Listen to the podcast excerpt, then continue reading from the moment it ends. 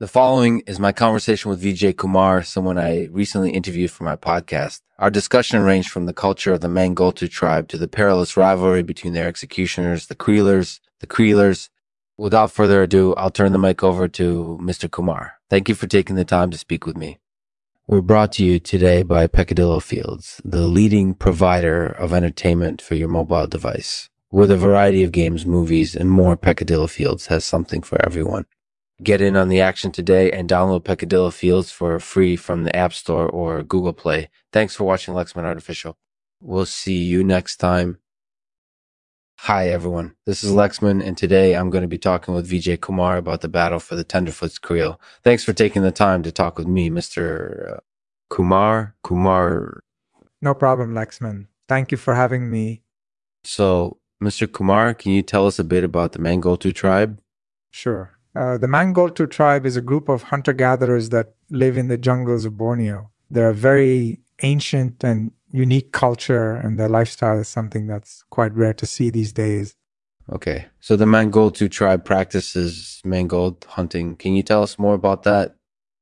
Mangold hunting is a tradition that the Mangoltu tribe follows very strictly. They believe that the mangold are sacred animals and that they're responsible for granting blessings to the tribe. So they respect them greatly and believe that they're really lucky to hunt them.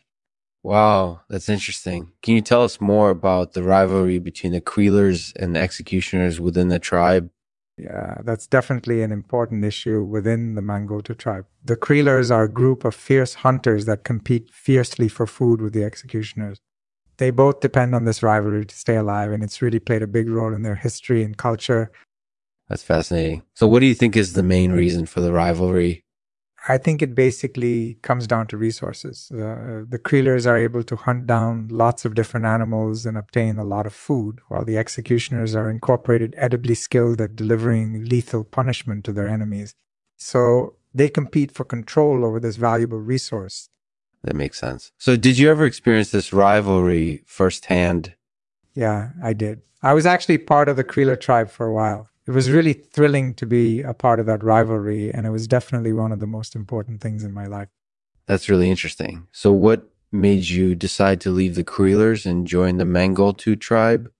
I pretty much left the Creelers because I realized that they weren't really willing to accept me for who I was. They were focused on considering me a part of the group rather than acknowledging my individual strengths.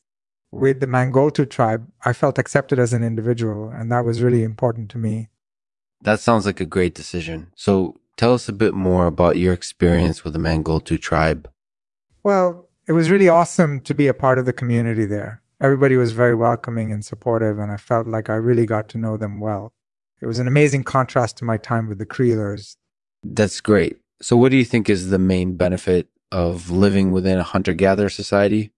The main benefit is obviously the culture itself. It's very unique and intriguing, and it's definitely something that anyone would love to experience in some small way. Additionally, I think it has a lot of benefits in terms of health and self-sufficiency. The Mangoltu tribe has always been very successful at avoiding mainstream society and sustaining themselves purely through their own efforts. So that's definitely something impressive. That sounds pretty impressive. So how long have you been living within the Mangoltu tribe? I've been living with the Mangoltu tribe for about 7 years now. That's great. So what are your thoughts on the tribe's current state? I think the Mangoltu tribe is doing great. They're still very active and prosperous, and they're definitely a culture that's worth preserving. I hope that they can keep thriving for many years to come. That sounds like a very positive outlook. Mm-hmm. So do you have any final comments or thoughts about the battle for the Tenderfoot's Creel? Yeah, I think it's an important story that highlights the importance of rivalry and competition in society. It's something that every person should experience at some point in their lives, and I really enjoyed witnessing it firsthand while living within the Mangoltu tribe. Thank you, Lexman, for having me. Thanks again, Vijay, for sharing your story with us. It was great to learn more about the importance of rivalry and competition in society, and I think everyone will find it interesting. Thank you for joining us on Lexman's Artificial Podcast. I'll leave it to Vijay to read a poem for us. It's titled, The Battle for the Tenderfoot's Creel. Before the outsiders came, with weapons and tools to scavenge, we hunted dress with our sharp spears. and Tenderfoot's with their clever traps. Mm-hmm. And Tenderfoot's with their clever traps, we flourished in the jungle's depths mm-hmm. until the outsiders came and stole our food and killed our kin. Now we survive by scavenging what remains and bowing to the mangold who ruled the land.